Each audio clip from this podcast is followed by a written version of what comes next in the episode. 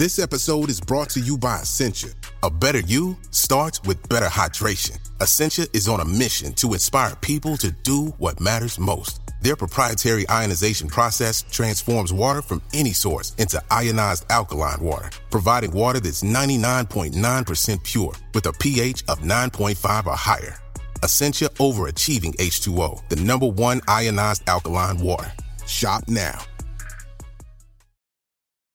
It's hard not to add a side of hot, crispy hash browns to your favorite McDonald's breakfast. It's even harder not to eat said hash browns before you get home. Ba-da-ba-ba-ba. If you're thinking, I should go for a run today, but it looks like it could rain, Sierra says save on epic rain jackets. If you're also thinking, but I can't go out in these beat up old running shoes, Sierra says save on top brand running shoes. And if you're still thinking, but I'm also busy performing brain surgery, well, then we say, you really should have led with that.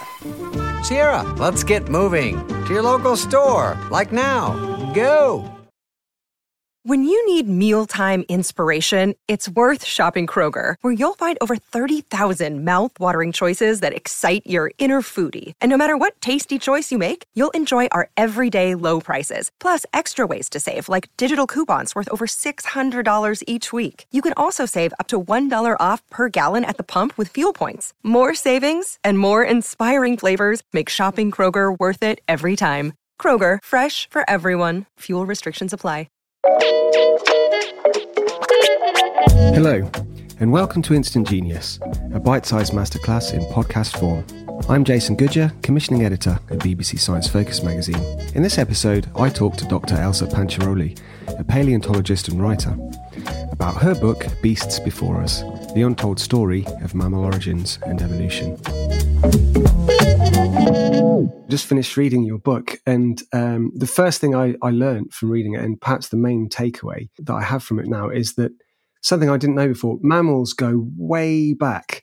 So there's um, there's a line that you say in the book that mammals ruled the earth when the dinosaurs weren't even a twinkle in the planet's eye, which I really liked. So I thought let's start this at the beginning and go way back to when there was only one supercontinent, Pangaea, on the earth, and the, the very the very beginning of this thing. So how long ago are we talking about if we talk about this, and what was the earth like back then? I think this is one of the things about um, science is where you decide to draw a line and draw a boundary. And so, you know, conventionally, when we're thinking of mammals, we do think of them as a much more recent thing because we're drawing a very recent line under them. But if we trace our ancestry right the way back, we don't share an ancestor, for example, with reptiles. We actually are an independent lineage right the way back. Around about sort of 300 to 320 million years ago is where we can trace our earliest, earliest ancestors to. They do share an ancestor with the with reptiles, but that ancestor isn't a reptile or a mammal. It's the thing that came before. It's what we just call a tetrapod, which of course just means that it has four limbs and, and four feet. Um, and the world would have been quite a different place. We have this single supercontinent, or it's just forming at that point. And as a result, you get very, very different climates and weather systems. So we're looking at, um, you know, these sort of monsoonal sort of climates coming in off this, off the sea, because the sea, of course, is also one massive sea. So I, I describe it as a kind of Janus world. You've got sea on one half and, and land on the other. But you're also looking at a time before lots of the different plants that we know today exist. There are no, for example, flowering plants at all, no flowers, nothing like that. Um, the the dominant forests, um, I'm using air quotes, you can't see me, but I'm using air quotes because of course forests today are made up of of flowering plants but they're also made up of conifers. Neither of them were the well they didn't exist or they weren't the dominant plants at the time. That forests were made up of things that were more closely related to club mosses and quillworts plants that are today very very small but at that time were you know, 30 meters high or more. And it was hot and very humid and swampy. And there was a, the highest level of atmospheric oxygen that we've ever known on Earth. So it was quite a, a sort of volatile kind of a climate because obviously, you know, lots, lots of oxygen equal lots of fires, forest fires being triggered. So despite the fact it's swampy, we also see evidence for these forest fires raging through uh, every so often. So a very interesting planet, quite different from the one we know today. Yeah, I mean, you set quite a scene in the book with your with your descriptions. Uh, one thing that uh, stood out to me as um, a bit squeamish with insects is that there were giant millipedes and giant dragonfl- dragonflies wandering around. And I just thought that was terrifying. Oh, I know. So the, that's the other consequence of having a lot of oxygen in the atmosphere. Today, insects, the biggest ones are about the length of a sort of adult human hand, a, a big hand. Um, so around about 15 centimeters, something like that is the sort of biggest. And they're limited by how much oxygen they can get into their bodies because, of course, they don't have lungs. They, they have a sort of passive system um, of absorbing oxygen. So if you've got more oxygen, you can have much bigger insects. And we did. We, I mean, there were, there are, there's evidence, footsteps, for example, what you call them, um, like trackways of millipedes the size of, of bikes, basically. I mean, huge, huge, big things, meters long. So, yeah, if you don't like insects, you do not want to go back to this time period. So, you mentioned there the, the tetrapods. That's, the, that's going to be our sort of ground zero from here. So these themselves emerged from, uh, evolved, sorry, from uh, sort of f- fish, shall we, shall we say, and they came out of the swampy water onto the land. So could you tell me a bit about that? What what was going on there? Yeah, so they did. Not only did they evolve from fish, but if you ask somebody who studies fish, quite a lot of them make the joke that we ourselves are actually just very highly derived fish. We're all fish. all backboned animals on the planet really all come from fish. So, uh, yes, we see this sort of fundamental split among fish groups of what we call ray finned fishes, which is most fishes on the world, on the planet today, and then um, the lobe finned fish. And that's what we are as well, although obviously we've changed quite a bit. but we do still see uh, lobe finned fishes around. We have things like coelacanths and lung fishes. And it basically, the difference, one of the sort of main differences is they have bones in their sort of front fins, which ray fin fishes don't, don't have. And it's those bones, of course, that are the precursors to a limb. So, yes, at this time, right back at the beginning, we do see these first animals probably using these uh, original limbs probably for pushing vegetation aside while they're still living in the water rather than for you know this sort of classic idea that they they grew them to walk which of course it doesn't evolution as we know doesn't work like that but they possibly co-opted them and ended up using them for that purpose. So, right back at the beginning, we have this ancestor. It's a tetrapod. It's come from this a branch of fishes, and it is basically neither uh, an amphibian, a reptile, or a mammal. It's it's the prototype of all of those things. It's the starting point. And then we see the the branch that leads to um, that eventually includes amphibians. It branches first, and then we have the branch that we're on, along with reptiles, and they're the uh, the tetrapods that lay eggs that have a covering, um, an outer shell. So, as you said there, like these these early tetrapods were the shared ancestors of all life on Earth with a backbone and four limbs. I mean, that's a pretty astonishing thing to think about. Think about, really, isn't it? So, what what would they have looked like? Hmm, it's a good question. It's always difficult to describe ancient things that no longer exist because we look at them with such a biased perspective. We're always looking backwards. And of course, linear time doesn't work that way. Uh, but we look back and we think, you know, if I was going to just pluck a description out of the air, that they kind of superficially look maybe a bit lizardy. You know, they would have a sort of sprawled limbs out to the side. Um, and at first, they were relatively small, maybe the length of your forearm, with sort of flat, wide heads. Um, and a lot of them have eyes sort of sitting on more on the top of their heads rather than at the side, probably so that they can look up out of the water, perhaps looking for insects, uh, which they might have been eating off the land um, at the water's edge. So they all kind of looked sort of like that um, at that point in time. But of course, you know, as I say, I say they look lizardy, but obviously I'm looking back in time. Really, lizards kind of look early tetrapody. It's the other way around. So, as we said, we're going back 300 million years. uh, yeah, that's completely incomprehensible amount of time for a human being. And you've just described to me what these look like. So how on earth do we know that? That's a very good question. The I, this so this is the area I don't specialize in these animals themselves, but I know a few people who do, and they spend an awful lot of time, of course, reconstructing the skeletons of these creatures and comparing them to the the closest living things that we can observe today, and in terms of how they might have moved and held themselves. Could they actually, for example, lift themselves up on their on their legs and walk, or were they dragging themselves along? This kind of thing. And really, it all comes down to their skeletons.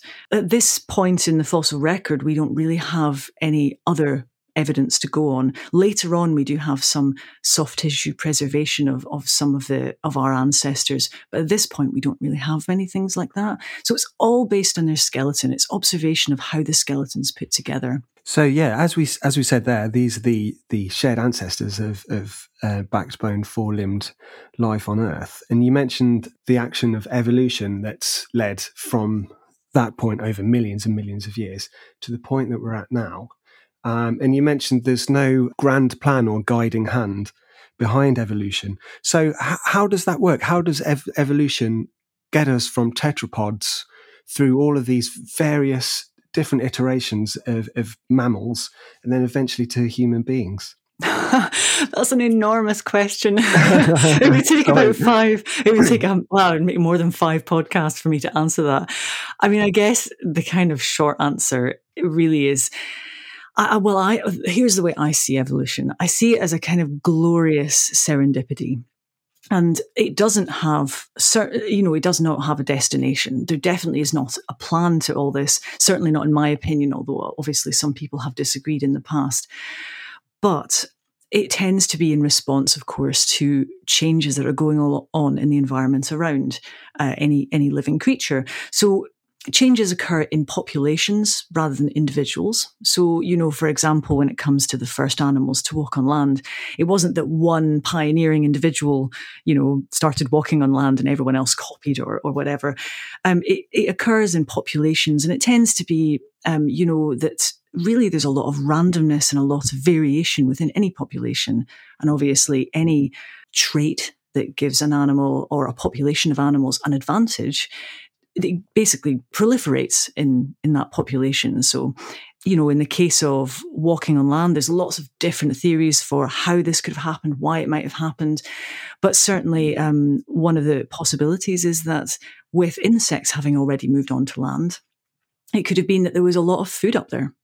And so those animals that already had limbs, so they could push their way through these swampy, uh, these swampy streams and so on, those that were strong enough to be able to pull themselves out and eat some of those insects would have perhaps done better and would have perhaps uh, had more offspring and therefore passed on this ability to be stronger on land and so on and so on. It multiplies through thousands and millions of generations. So really, it's tiny iterative changes like that that just make something survive a bit better. But when you look at the crazy things that end up happening through this process, it, it's understandable why people can hardly believe it's true because it's it's really amazing. But it's all just a matter of time.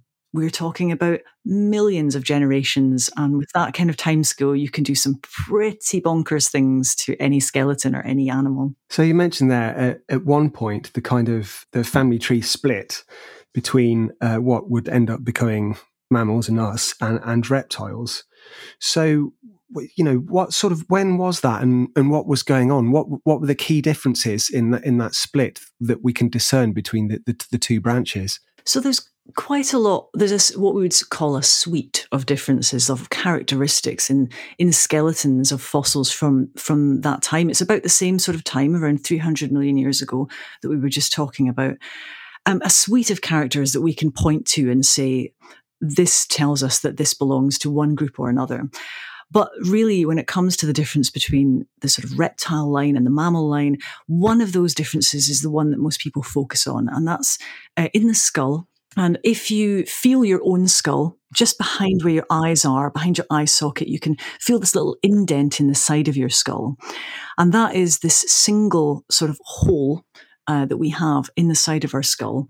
And that is the characteristic of our lineage that we have one of these holes. Our one doesn't go right through the skull. It's just, uh, it's basically kind of, as I say, beside the eye on the side of the head. Um, but reptiles, um, they have two holes on the side of their skull, although some of them have um, gained or lost holes. And that's a very complicated, messy story on their side.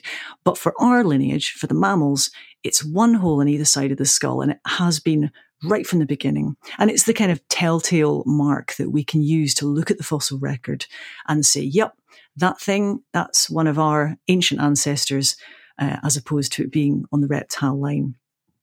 So that is really, yeah, that's really the smoking gun that we look for. There are other things, um, lots of different little tiny details of the skeleton as well, but that's the number one. Yeah, that's really interesting.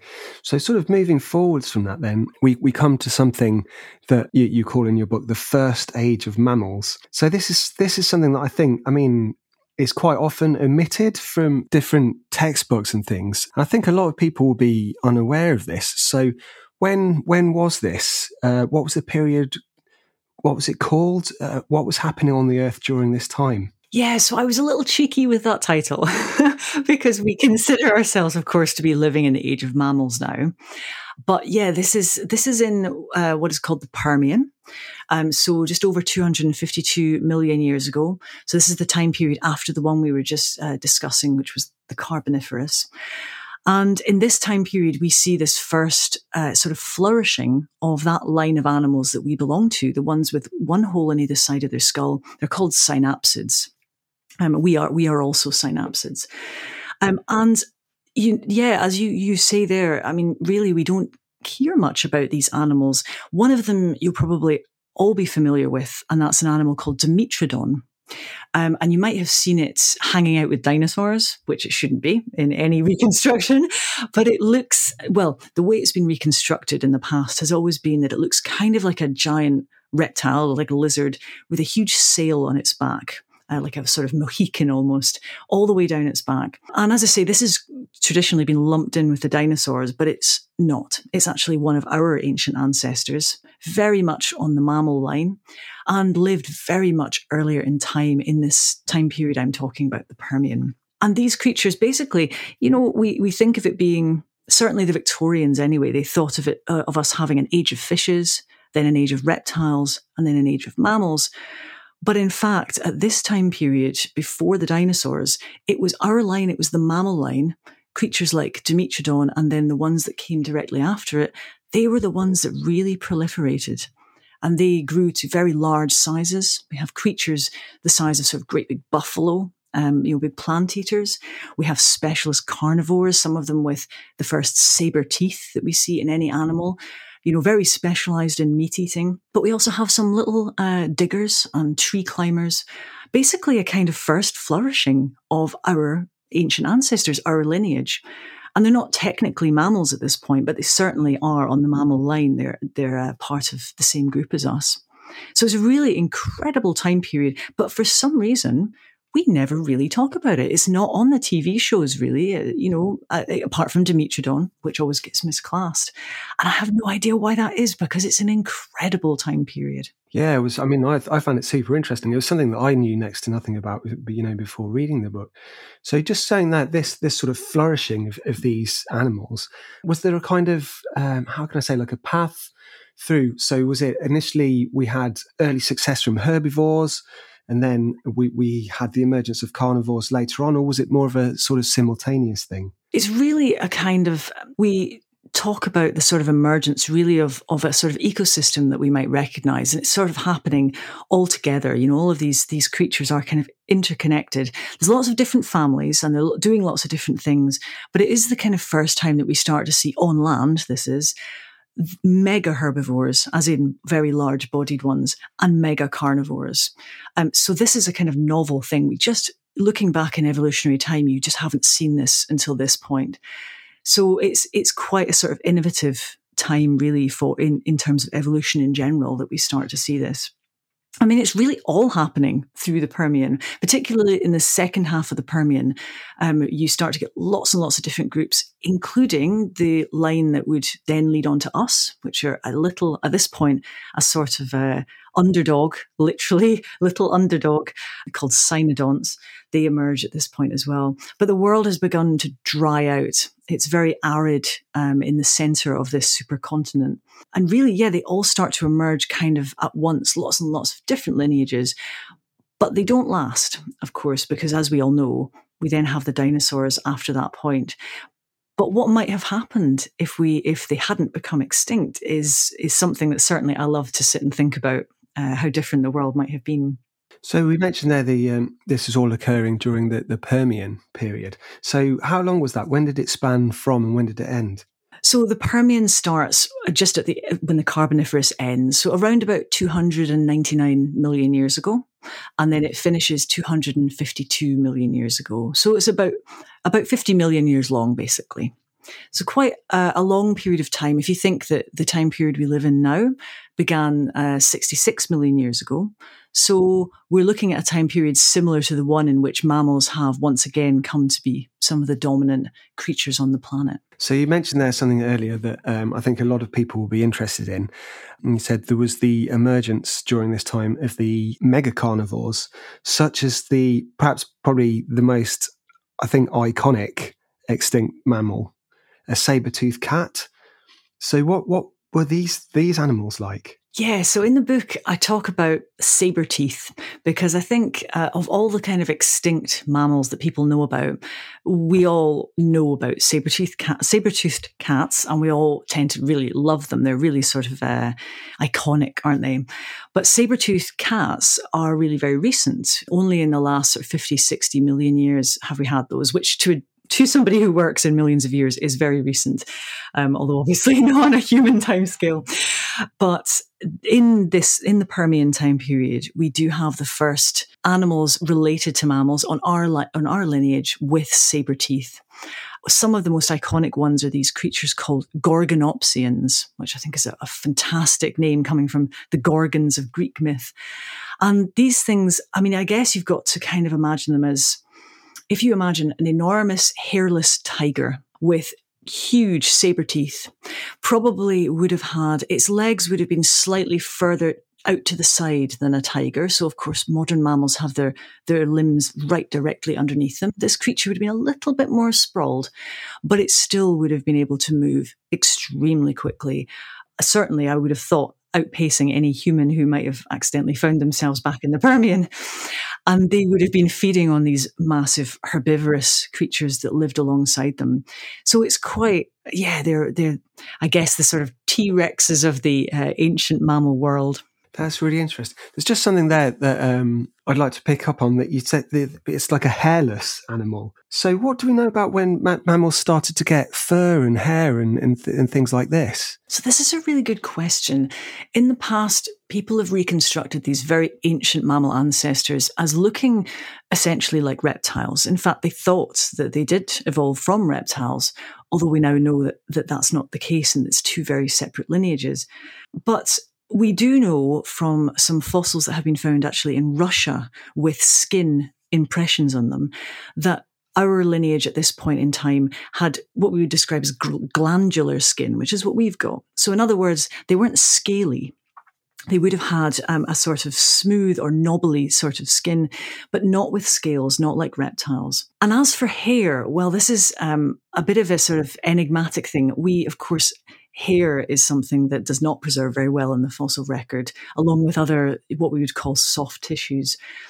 So the oldest possible evidence for hair does come from the Permian, though, and it's actually from a fossilized poo. It's a coprolite, as we call them. And the researchers who found it at a site in Russia, they identified what could be one hair fiber inside this coprolite.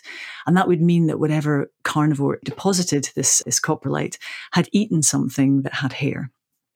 But it's a little bit disputed. It could actually be a strand of fungi or something similar. So we don't know for certain. However, the chances are that hair probably developed as part of a sensory system, probably initially from whiskers. So, if at this point in time in the Permian, we do start to see creatures that are burrowers on our lineage as well as on, on the lineage of reptiles. But in our lineage, some of those little burrowers probably started to develop what we now know of, of as whiskers. And that would help them feel their way in the dark. And certainly a little bit later on, just after this time period in the Triassic, we start to see um, other characteristics in the skull that give us clues that probably animals almost certainly had whiskers. And we think if they had whiskers, they probably had started to develop hair in general because it's very useful. Um, it not only keeps you warm, you know, in, in chilly temperatures, but of course it allows you to sense your environment all around you at all times. So one of the main ways in which we we've traced back the uh, the development of hair in our lineage has been actually through the skull, which is a bit of perhaps it sounds a bit strange, but two lines of evidence. One is that when um, animals have whiskers, they need to have lots of nerves and blood vessels on their essentially their lips in order for them to be able to twitch those whiskers and to transmit the sensations that they're getting from the whiskers to the brain. So if you have lots of nerves and lots of blood vessels, those have to travel across the surface of your skull and then through the skull into the brain. So we can look at fossil skulls and we see that the nerves that would transmit those signals, they appear in some of our ancestors around about sort of 200 to 220 million years ago. And that's in the Triassic. And then similarly, from uh, studies of um, the development of actually of mice in the laboratory, there's certain genes that when they turn on and off, they change an animal's um, ability to produce milk, to look after their hair. So the kind of secretions and things in their skin that maintain their hair, they, those are also interrupted. And they're connected to this uh, hole that we have in our skulls called a parietal foramen, which is in the very top of your skull. And in humans and most mammals, it's closed. We don't have a hole. We have it when we're babies uh, anyone who's had a baby may may know that the very top of the skull is very soft because there's a gap there, and that's all that's left of this hole in our skulls, which all animals once had. But in mammals, this closed up, and again, it looks like this happened around about sort of 200 to 250 million years ago in the Triassic. So when we take all those bits of evidence together, that's our kind of uh, time period that we think that the first, not only the first fur appears, but probably also the first milk starts to be produced as well at the same time. These things are probably related to one another. Continuing to think chronologically, we say we've reached a point in the timeline now that you, you said you cheekily called the, the first aid age of mammals. So mammals are they're doing great. You know, we've got mega herbivores, mega carnivores. But at some point something goes wrong, doesn't it? Well, one of the things that I really emphasize in, in the book is the sort of cyclic nature of evolution. That there are constant cycles of these amazing new flourishings of creatures, but there's there's mass extinctions constantly. I mean, they happen all the time from small mass extinctions right up to what happened at the end of the Permian, which was one of the, in fact, it was the biggest mass extinction on Earth of all time. And it was a pretty brutal event. It looks like it was triggered by um, massive volcanic eruptions in what's now Siberia. And these eruptions, they spewed out, I mean, enough lava to sort of cover an area the size of China, you know, hundreds of meters deep. You're talking possibly miles deep. This is a, an absolutely devastating event. So not only would it have, of course, killed the animals within the vicinity, but as we know, you know, things like um, volcanic eruptions, they release a lot of greenhouse gases particularly uh, sulfurs and aerosols. Um, and those would have radically altered the climate.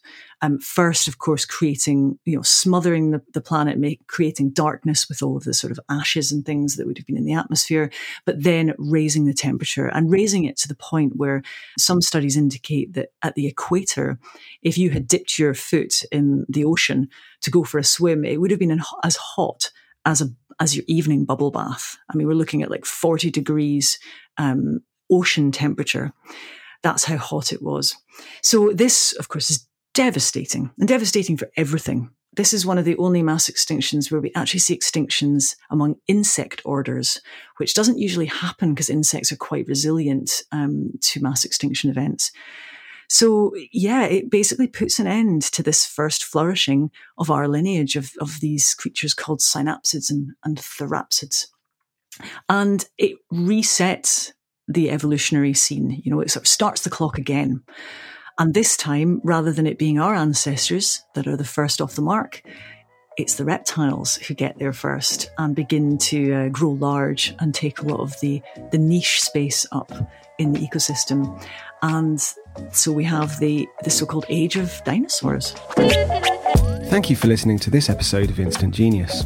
That was paleontologist and writer Dr. Elsa Panciroli. If you want to know more about the fascinating history of mammals, check out her book, Beasts Before Us The Untold Story of Mammal Origins and Evolution. Or to hear her tell me more about the evolution of mammals, head over to the Instant Genius Extra podcast. The Christmas issue of BBC Science Focus magazine is out now. Pick up a copy in store or visit sciencefocus.com.